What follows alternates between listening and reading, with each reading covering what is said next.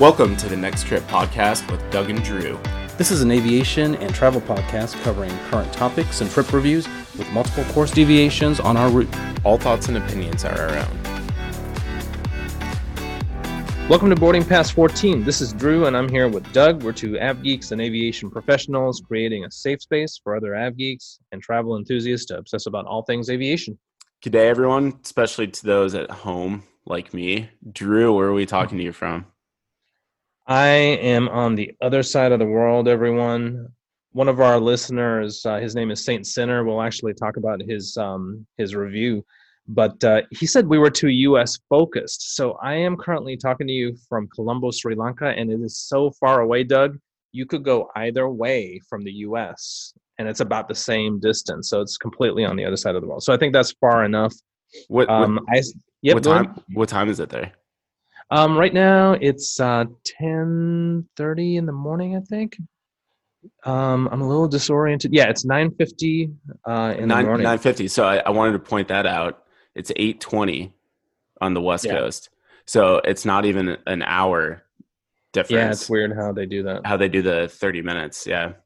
Yeah, so I'm here. I'm doing. You know, every year I do a um, trip to get my Av Geek fix, go around the world in different ways, and also get to see some extended family in Sri Lanka. So that that's where I am, and uh, I'll be going to see a soccer match where my nephew's playing. And last year he won, and I wasn't there, so we got to wrap this up in about an hour. Perfect. um, let's talk about the first first part of your trip though. So how how'd you get there? Yeah, so just um, backtracking, and by the way, this is all on Next Trip Podcast um, on Twitter and with pictures and stuff. So I went from uh, DCA, Washington National, to Newark. Had a three-hour connection. Um, I was able to use the Polaris Lounge. I was traveling in uh, business class confirmed, which is rare for a non-rev like me, so it was a treat.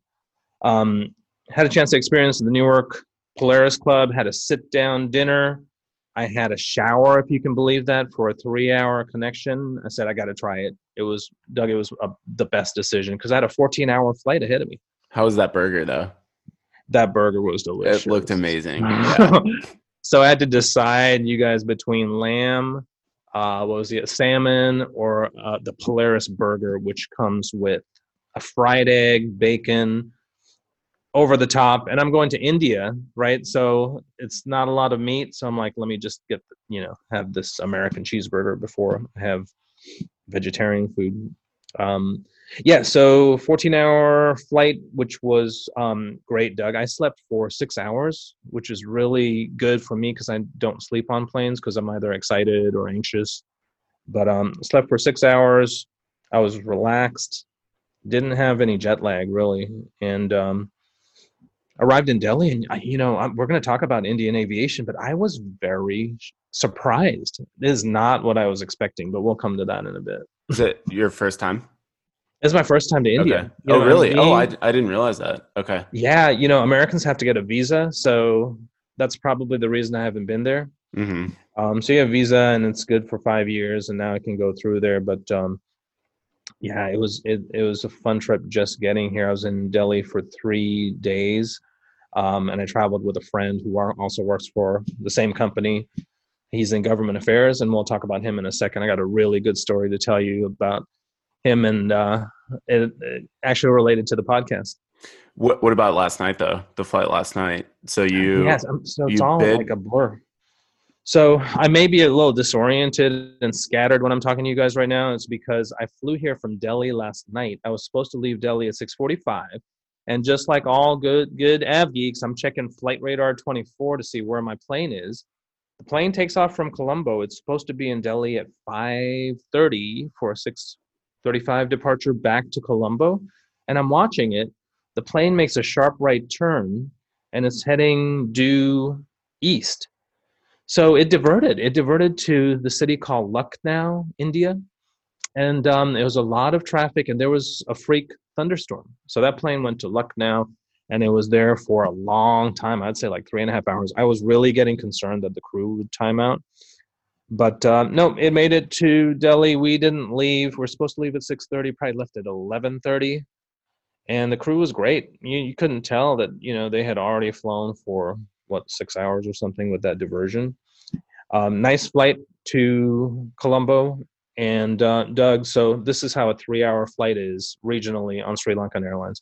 You get a hot towel, you get flight attendants decked out, you know, in beautiful saris.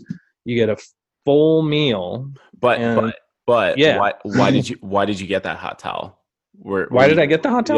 Yeah, did did you board to the left or did you board to the right? Oh, I boarded to the left. So here's so the dollar goes a long way in the rest of the world, most of the world, everyone. So I upgraded from economy to their business class for a hundred bucks. Um, not a lot of people traveling in a premium cabin on that route. It's a regional route, so people don't even want to spend that much because it's a three-hour flight. But um, yeah, a hundred dollars. It was totally worth it. You know, if only for that meal and the service, and I was so relaxed. So Because it the- was a great flight. the cool the coolest part is he bid for it, so it wasn't a, a necessarily a purchased upgrade. You you put in Yeah. a, a bid. What was the starting bid? I'm curious because mo- most most airlines um, don't do that. Yeah, so the starting bid was 80, so I bid 80.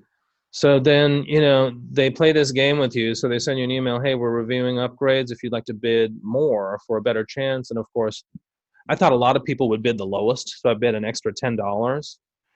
Um, and then I got it's like, oh, it's probably because I bid $10 more. But you get on the plane and there's still a couple seats open. So I would have Mhm. gotten it for $80. Yeah. But I I like they started at 80 because uh, the the only time I've been on an airline where you can bid for the upgrade was um, last spring. I was on Caribbean from Trinidad to uh, to New York. The starting bid was like 300 bucks for a Wow. five five hour flight in an old domestic domestic style first class 737. Yeah, Oh yeah, and this is um this flight was supposed to be on an A321 Neo, Doug, and because of COVID nineteen, I guess we're calling it that now.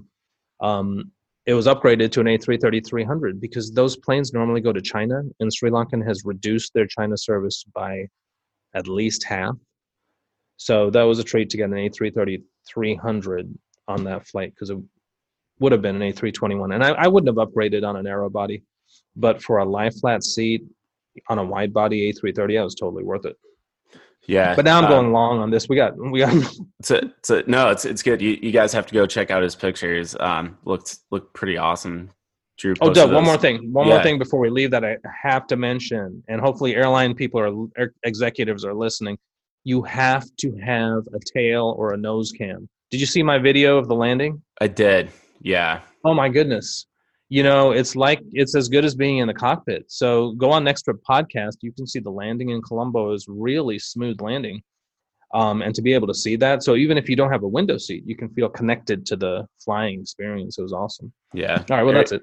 Airbus Airbus does really well with that. Um, I'll I'll give it to them for that. But so Drew Drew's in India, um, and like the feedback that he mentioned that we're going to talk about later, we're trying not to be as U.S. focused. Um, or sorry, he's not in India. He's in Sri Lanka. He was in India. So because of that, we're going to focus a lot of the discussion on the Indian subcontinent today. Um, in part because of where where he is. So first topic is Air India's possible sale, um, which would basically take it private. So right now it's um, majority owned, um, fully owned by the by the, the state government. I, I can't remember what. I think what- it's fully owned. Fully owned. Yeah. Yeah. Um, so initially, the Indian government set February 11th as the deadline for investors to seek clarification. So that's where we would kind of learn who was interested in, in possibly buying Air India, but they shifted that date to March 6th, um, which most people in the industry now are saying that that could draw the privatization into fiscal year 2021. Um, just even that couple week couple week shift. So my question is for you, Drew. Air India has been a mess for a really long time, um, and now the sale is is kind of turning into a mess as well. So what what does the future kind of hold? Yeah, you know, within a mess, there's a lot of opportunity with Air India. You know, that has a huge legacy, and the slots that they have around the world are are you could say they're priceless. I mean, who who can have so many slots into London Heathrow? You know, just like that, and that's what you could have with us with buying Air India. Now, here's something that's interesting. So, there's um, not confirmed, but there's talk about the Tata Group buying Air India, And the Tatas, this is a, an industrial family in India, they used to control Air India hmm. before it became, um, what's the word, not privatized, but before it became government owned. And looking back, you know, in researching this, so in the 60s, Air India was considered like a top notch airline. They used to fly from New York to London on the way to India, and passengers would choose them over British Airways because the service was so good. So the Tatas actually ran Air India until 1977, and then it was completely run by the government. And service levels went down, and now it's not seen as one of the world's best airline. In fact, it's um, uh, it's one that you may want to avoid. But you know, there's still a nas- a lot of national pride with Air India, and I'll talk about that when we talk about um, you know the um, how travel has increased in India and some conversation I had with uh, some Indians when I was there. So there's still a lot of national pride and hope that that airline will do better. Yeah, and, you know, and, good. Well, I, I was just going to say um, Vistara is possibly looking at um, buying them as well.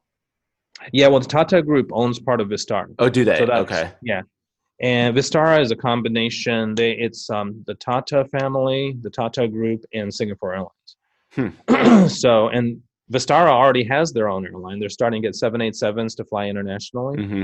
So this would be a quick organic growth of that product. So we'll see, but um, lots of opportunity. You know, there's a lot of people flying to India. So these carriers, Sri Lankan Airlines, Emirates, Qatar, they're making so much money flying people to and from India. So there's huge opportunity. Yeah. Staying with Vistara, though, um, United this week announced that they're launching a code share agreement with Vistara. Uh, details on this yeah. it will uh, be 26 Indian destinations um, and then code sharing on 20 flights. Not, I'm not entirely sure how that is going to work out 26 destinations and only 20 flights, but I'm wondering so Air India is a Star Alliance carrier. Yeah. They, they are a partner with United so I'm yeah. wondering if this is United possibly hedging their bets against an Air India collapse. Yeah, or maybe there's something they know. Yeah. yeah, so we'll see.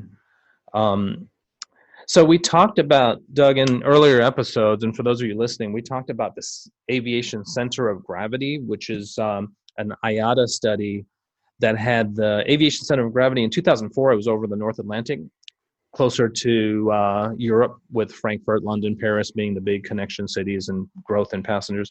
Right now, it's the Middle East. In the next 10 years, it's supposed to move to India and China. So we have a little road bump right now with COVID 19, right? But half of the growth in aviation in the next two decades is going to happen in those two countries, India and China. Um, so interesting story, and this is such a coincidence, and it's such a small world, Doug. So the person I traveled to India with, Chetan, he works for the, our company. He's in government affairs. So I told him about our podcast and I talked to him about the center of gravity of aviation and how you and I talked about it on the podcast. So he's listening to me and he has this look in his face, you know, this knowing look. And, you know, after I'm done regaling him about our podcast and the center of gravity, he goes, I actually wrote that article. No way. That's such a small world. So he used to work for IATA before he moved to the airlines, and he actually did this study. It's so weird. So anyway, that's the person I traveled to India with.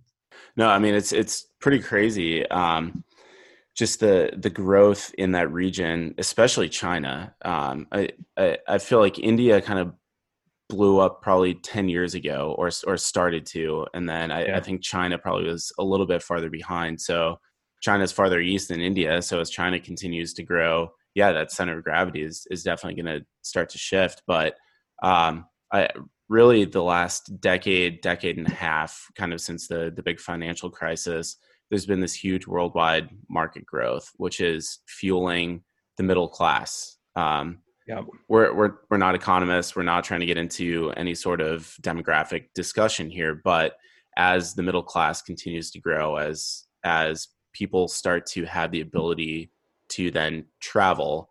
India yeah. and China are two of the biggest markets. Um, I think we talked about it on a, a previous show.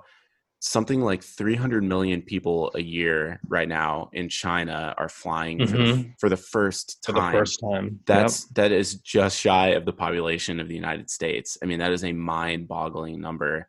That just shows It's mind boggling first of all how many people are in China, but how many people are traveling for the first time. for the first time. Yeah. So let's fast forward. So I'm going to go out of order because we were going to talk in depth about India and South Asian market. Let's just talk about it now because yeah. you're talking about the middle class.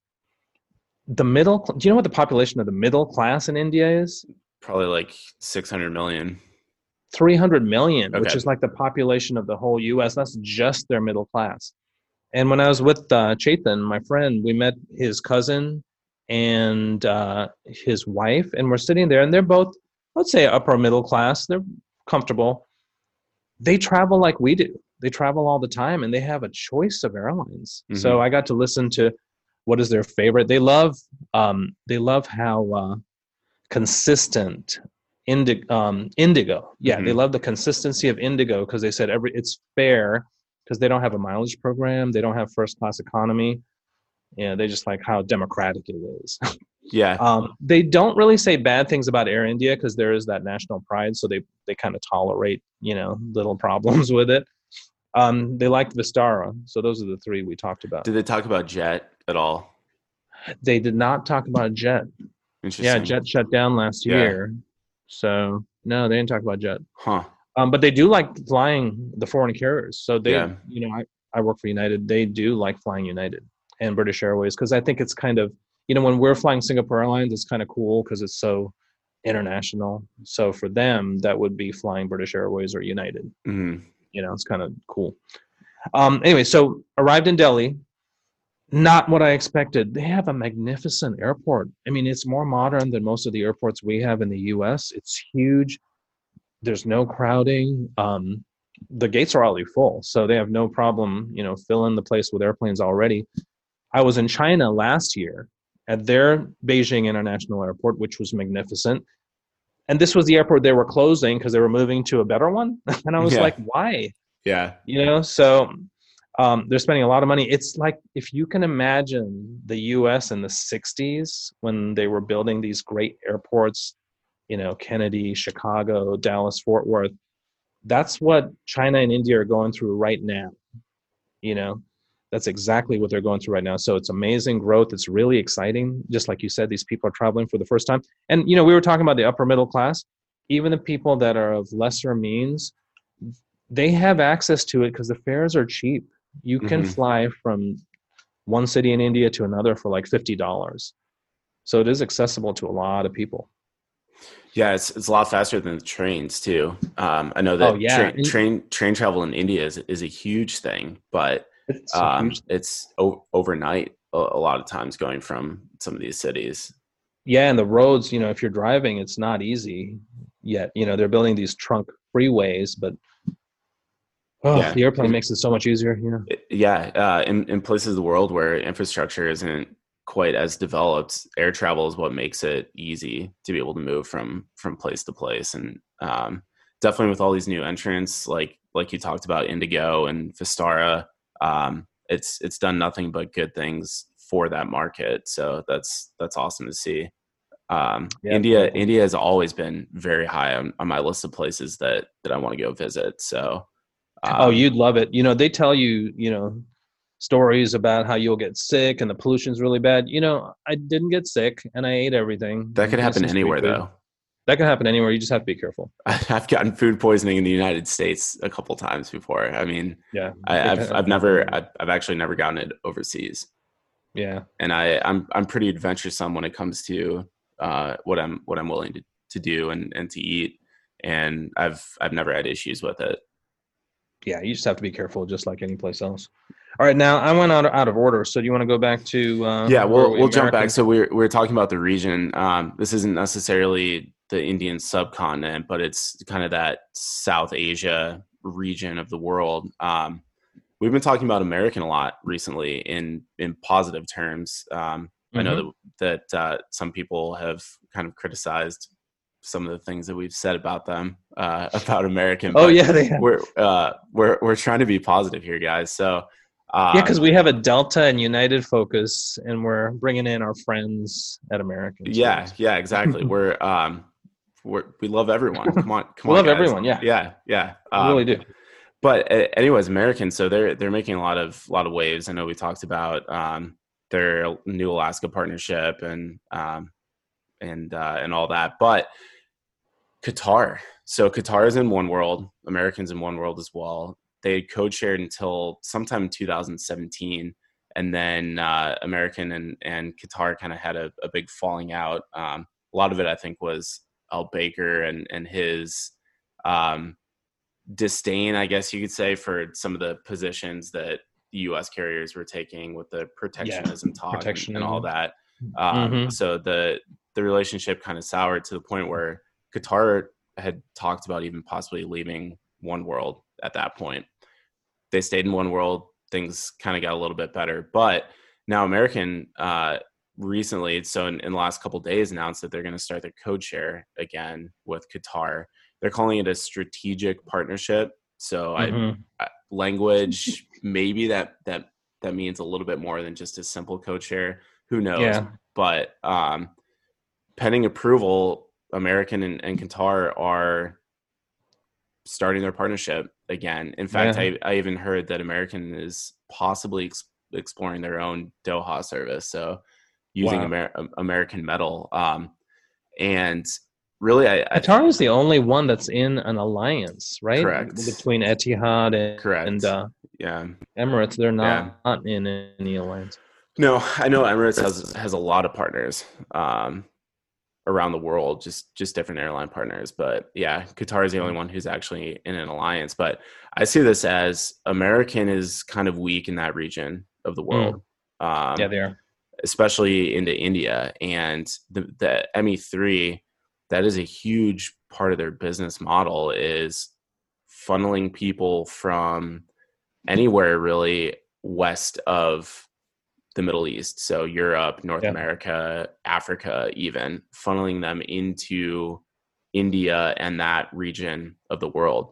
So by Yeah. American having this um, this co code share new code share partnership, it's a way that they are able to enter the Indian market without possibly having to use some of their own metal. Now, I know we Yeah. talked about it last week. They are announcing um, service from Seattle to Bangalore. Seattle to Bangalore. So, So- weird. Yeah, so so they are using some of their own metal there, or or will be. But um, I think this this new code share is a way for American to really kind of open up that that area of the world. Not even necessary necessarily India. Think about East Africa as well, mm-hmm. because it's a it's a really Right. easy and quick connection, Connection. from there. You don't have to backtrack too terribly much. So. I, And I all think- of the Middle East, all those smaller cities in the Middle East that they can exactly connect people to. yeah exactly I, I, I think this would be a good thing Yeah, you know, people tend to be, you know, the airlines tend to be more nice, nice when the economy is contracting and everyone could use a friend yeah or more connecting passengers. yeah Yeah. So, um, all right, can I talk about Trans States real quick? yeah yeah I got to give a shout out to Trans States. yeah let's talk Okay, here's our them. U.S. I, I'm sorry, Saint Senator, but here's our U.S. focus. But it's it'll just take me 30 seconds. And one of the reasons is because one of my best friends, this was his first airline that he worked for. Yeah, we talked about Neil, Doug. yep So this was his first airline that he worked for. So real quick, Trans States um, is shutting down. It started in Missouri in 1982. It was originally called Resort Air before changing its name to be similar to its partner Trans World Airlines. So they have 40 Embraer 145s. Uh, they are citing a pilot shortage and United Express airline consolidations as the reason. So that division is shutting down. However, Trans States holdings still exists, and they own Compass, which flies for American. and And, and delta as well really, okay, yeah I, I was actually just on a compass um 175 last week from la to sacramento. Let me ask you a quick question: Was it decked out in American or Delta interior? Delta delta interior but the the really cool thing about compass is they were started by northwest back in the mid 2000s um they Hmm. were they were wholly owned by Northwest, and then they they got spun off after the Delta Northwest merger. But the cool thing is their logo is still the Northwest um, Oh no, okay, That Really? the- exactly yeah. like what you have on your t-shirt? Not- no, so so what's on my T-shirt is the like mid '90s Northwest logo. So Okay. Northwest final logo before the merger, where it was the little semicircle with the, Yeah. the compass pointing to the northwest. So their um, emergency cards on the airplanes Mm-hmm. Say Compass Airlines, and they have that Northwest Oh no way. That's compass on it. okay. I gotta well. Google that right after this episode because Uh, yeah, believe I, would actually, I um, I'll I'll tweet it out because I I took a picture of it um last time I flew them because I thought it was pretty cool. But yeah, Yeah. I've flown I've flown Compass on American Eagle and um Delta Connection, and they're Uh-huh. decked out in the respective airline. oh, that's cool. Um, all right, the other one they own, Doug, is GoJet, which flies for United. Does GoJet fly for anyone else that you know of? Uh, I'm not sure. I would, I would have to look. Okay. now the 145s the Trans States has are going to ExpressJet, which is another United Express carrier. Now here's something that's interesting. Those are going to be updated with Wi-Fi and full-on United interiors. Yeah, I saw that. So you know the 145 is the smallest airplane in the Express fleet. I would I rather I would much- rather I would rather fly that over a CRJ 200 though. Really, Yeah, CRJ because 200 is wider though. It is, but it's two two seating. On the the Mm. 135, you have that single seat on the uh on the left side. Okay. All right. Well, we'll. I'm, I'm not a fan of the 145. I mean, we'll see if changing the curtains and the carpet makes a difference. But Bigger bigger know, windows too. 145. Bigger windows. And this the CRJ the. CRJ 200, the windows are are down by your hip. So Okay. if if you want to look out the window, you kind of have to duck down. The uh the 145 has the same windows as the ERJ 170 and the 175. Those big, really nice big windows. Okay. All right. I mean, Mi- mi- minor minor Abby problems here. um, all right. So let's get back on track, and um, you can talk about the virus this time. It's usually me. Yeah. Um, so COVID 19, um, initially, we weren't even going to talk about it this week because it seems like it's eaten up the majority of our discussion last couple of weeks. But Yeah, as we've said with every week, it seems like there are just so many developments that come up since the last time that we recorded. Um, so, first of all, we're not trying to start a panic. We're not trying to spread any misinformation. We're literally just talking about this from an airline operations perspective because it has very far reaching implications. Um, in fact, Yep. like we said, Drew's in Asia right now. He went there knowing that this thing is spreading worldwide. Uh, We've got a, a possible AvGeek trip coming up, uh, which we'll talk about next week uh, in the next like 10, thir- 13 days, whatever it is now. Um, so that's that's where we're going to start. We're talking about this from an aviation perspective. Um, no, it's you know non-revving in the age of coronavirus. I guess will be our next episode. Yeah. So, uh, just a quick recap. We won't spend a lot of the episode talking about this, but quick recap. President Trump announced on Saturday travel restrictions to certain areas of Italy now. One wouldn't think about Europe, but it's spreading in Europe, starting in Italy.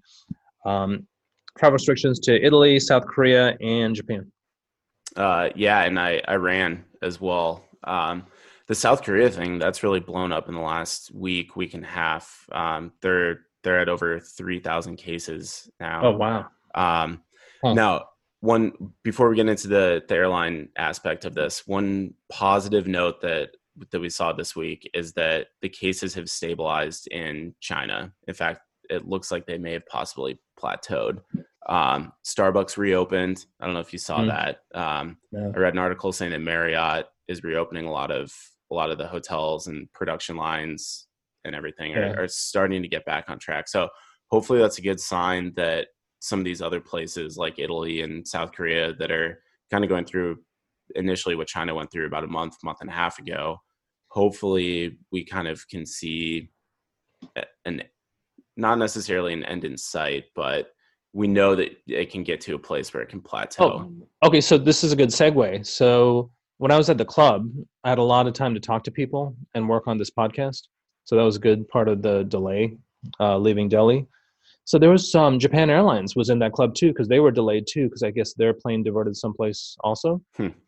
So all these Japanese people, only one is wearing a mask, which I thought was nice because I don't like the mask. I don't think it does anything.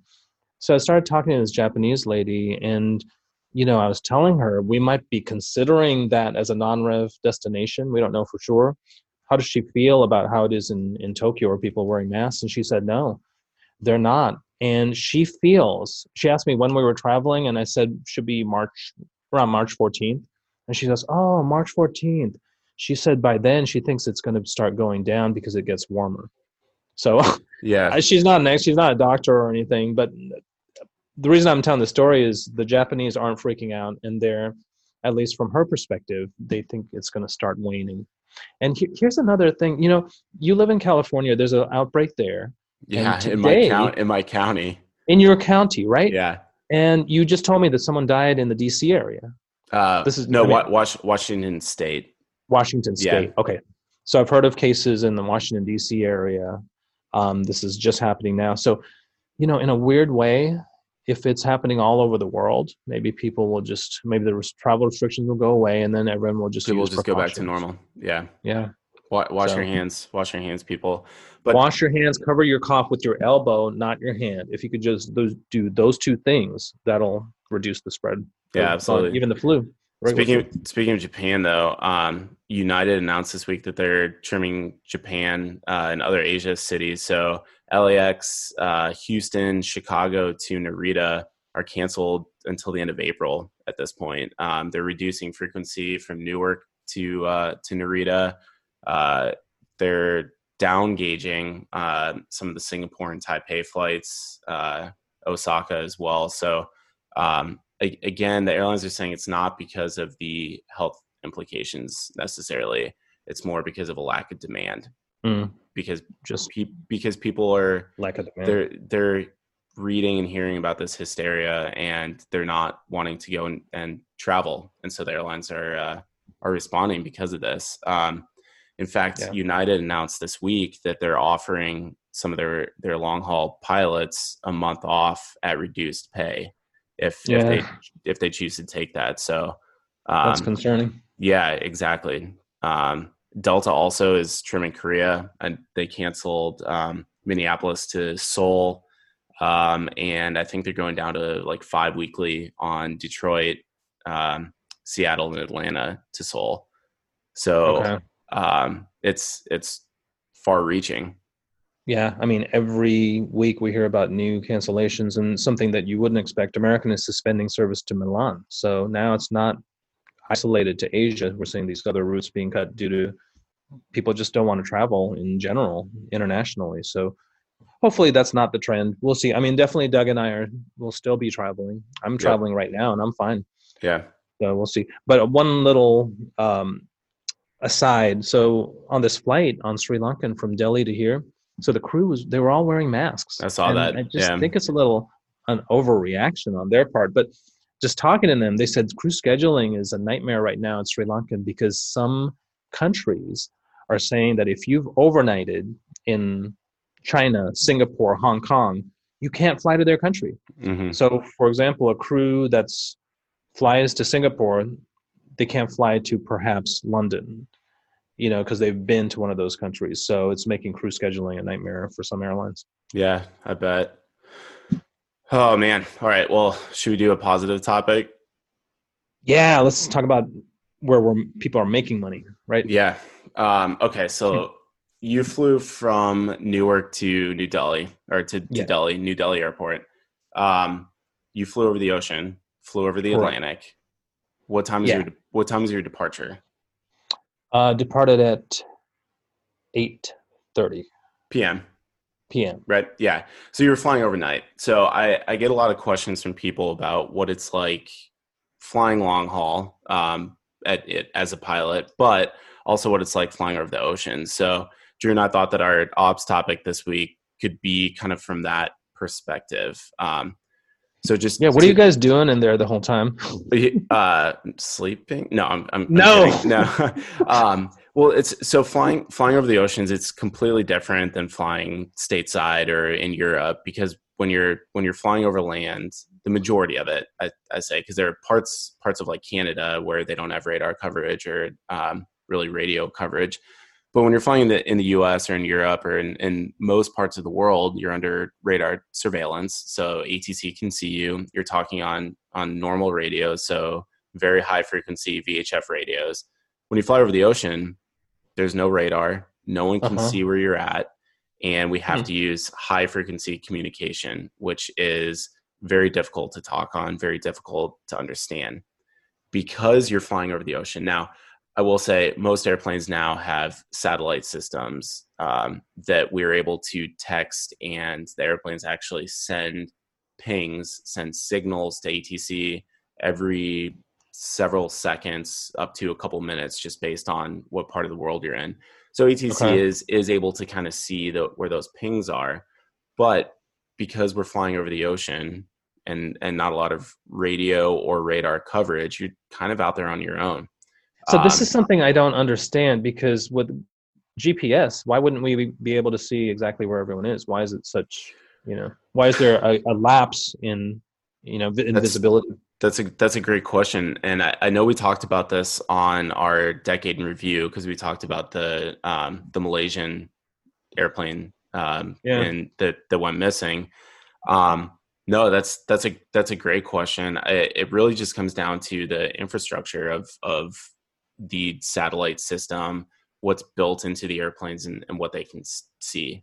So um, as long as the systems are operating, we are sending information to ATC, and they're then able to see us near real time, but based on just these inputs that they get. So they don't have it on a on a radar scope, so it's not like they can see where where the airplanes are necessarily. Yeah, that's unbelievable. So there are these systems that go in there. So the North Atlantic airspace, so from the east coast of the US to Europe, is the busiest and most congested oceanic airspace in the world. And I, I encourage you guys at some some point during the East Coast night or the European very early morning, go on Flight Radar 24, go on Flight Aware, and just look at the North Atlantic. And it is insane the number of Yeah. airplanes that are packed into this very tight airspace. So we have these procedures that we have to follow where um, we have to be exactly on our airspeed. We have to be exactly on all of the parameters.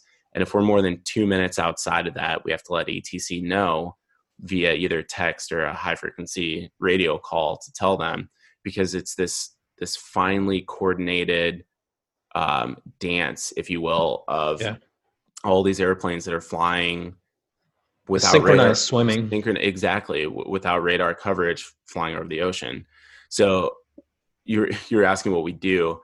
Um, a lot of monitoring, a lot of making sure that we're at the exact point that we need to be, keeping up with Mhm. our timing, keeping up with our speed, because the winds shift. So we we we give an estimate for every 10 degrees of longitude. So the- world is broken up into latitude and longitude. So every 10 degrees of longitude, we give a new position report. So every 40, How often are you talking? How often are you 40 talking to someone? over the 45, Atlantic? 45 minutes every 45, 45 minutes, minutes. roughly yeah that's about what it takes to fly 10 degrees at those Okay. latitudes is 45 minutes so every 45 minutes we give a position report either via voice on the high frequency radio or we can text it in if the airplanes are with that.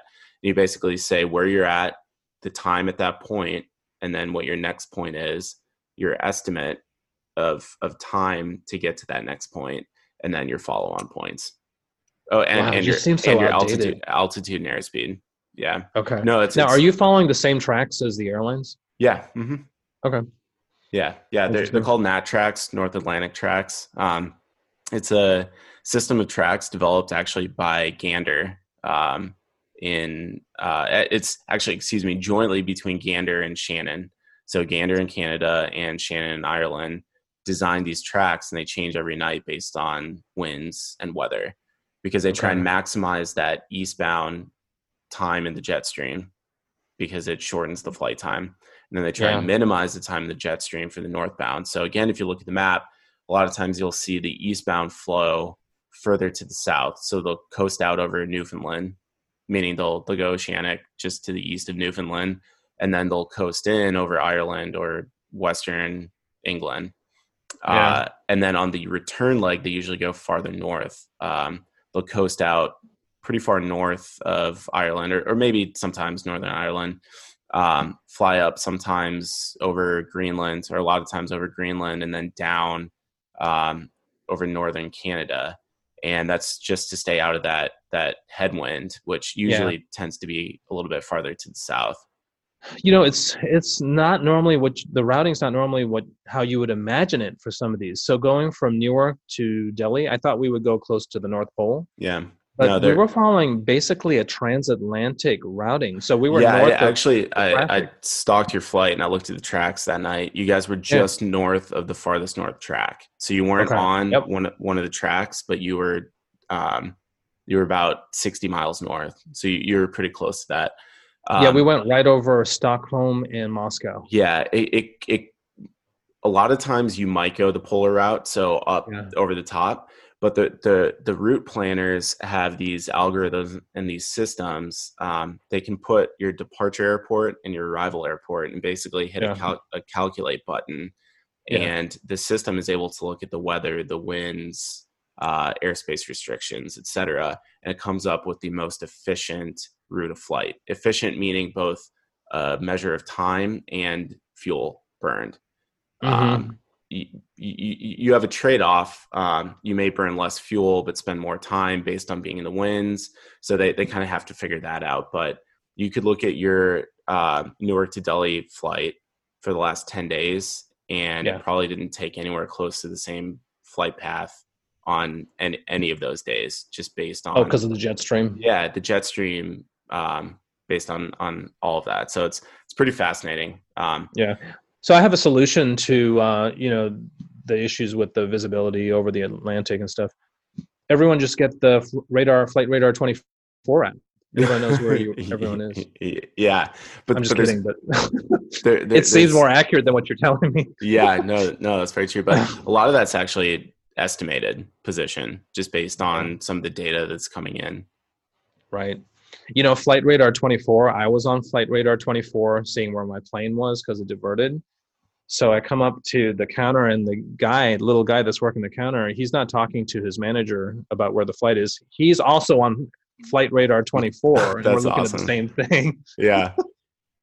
so yeah, we don't Flight Radar 24 is not paying us for this, but thank you for the service you provide to AvGeeks and for airline counter agents apparently. yeah, no, that's that's awesome.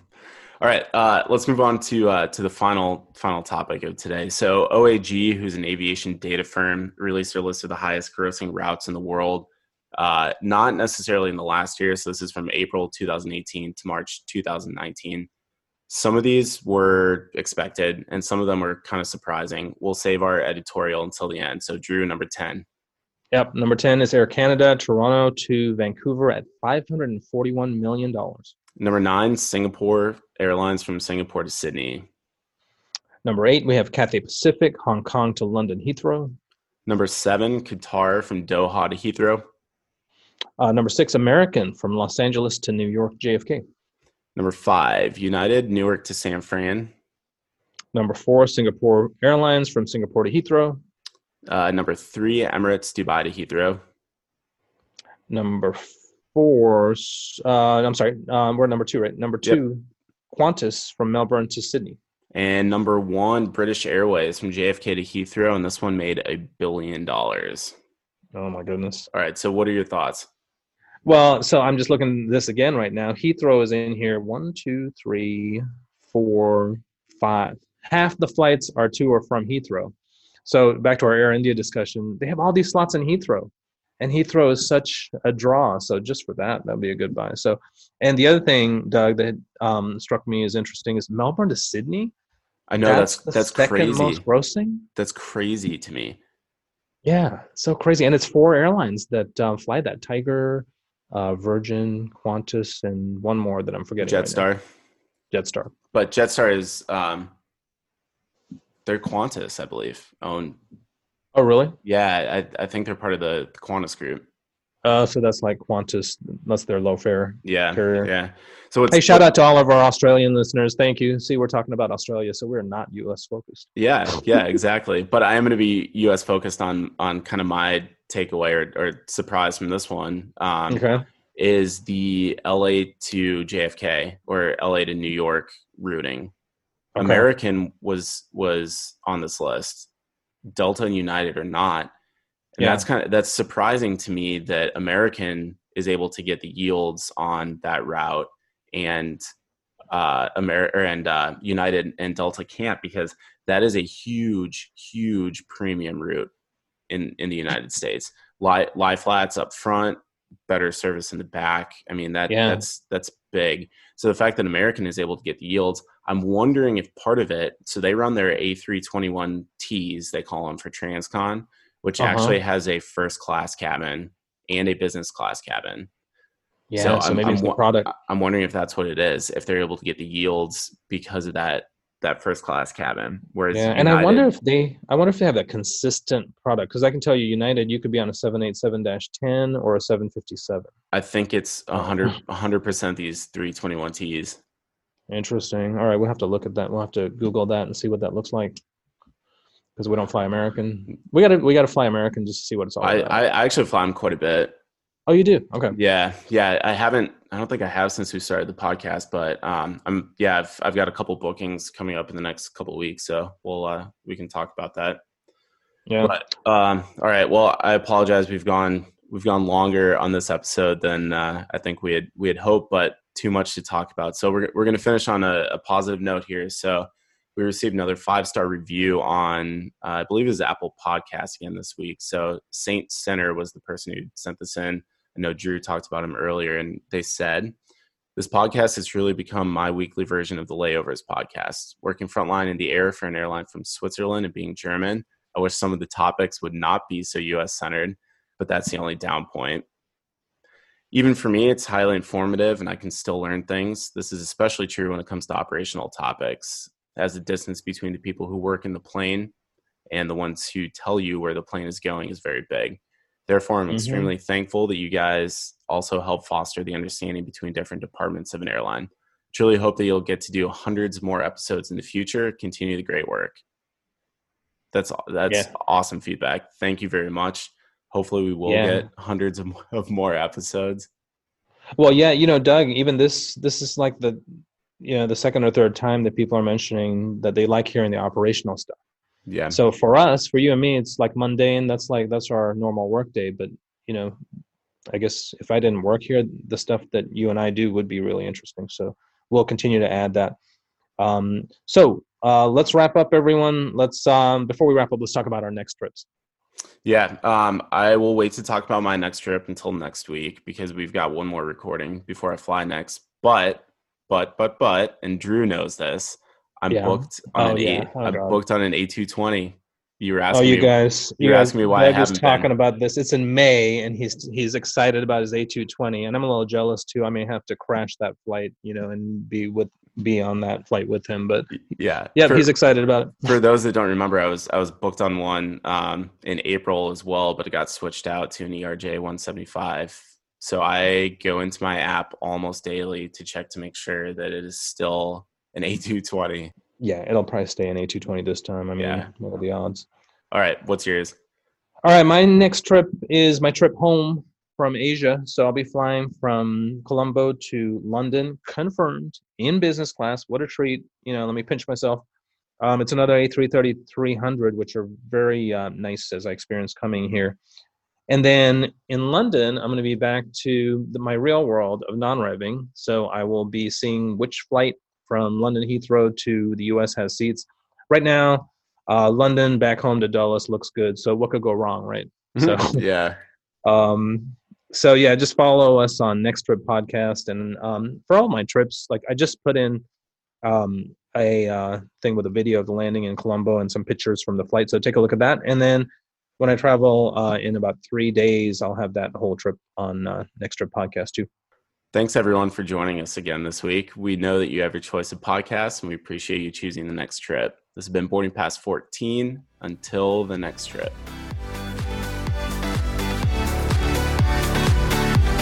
This has been the Next Trip Podcast. Find us on Twitter at Next Trip Podcast or officerwayfinder.com slash podcast.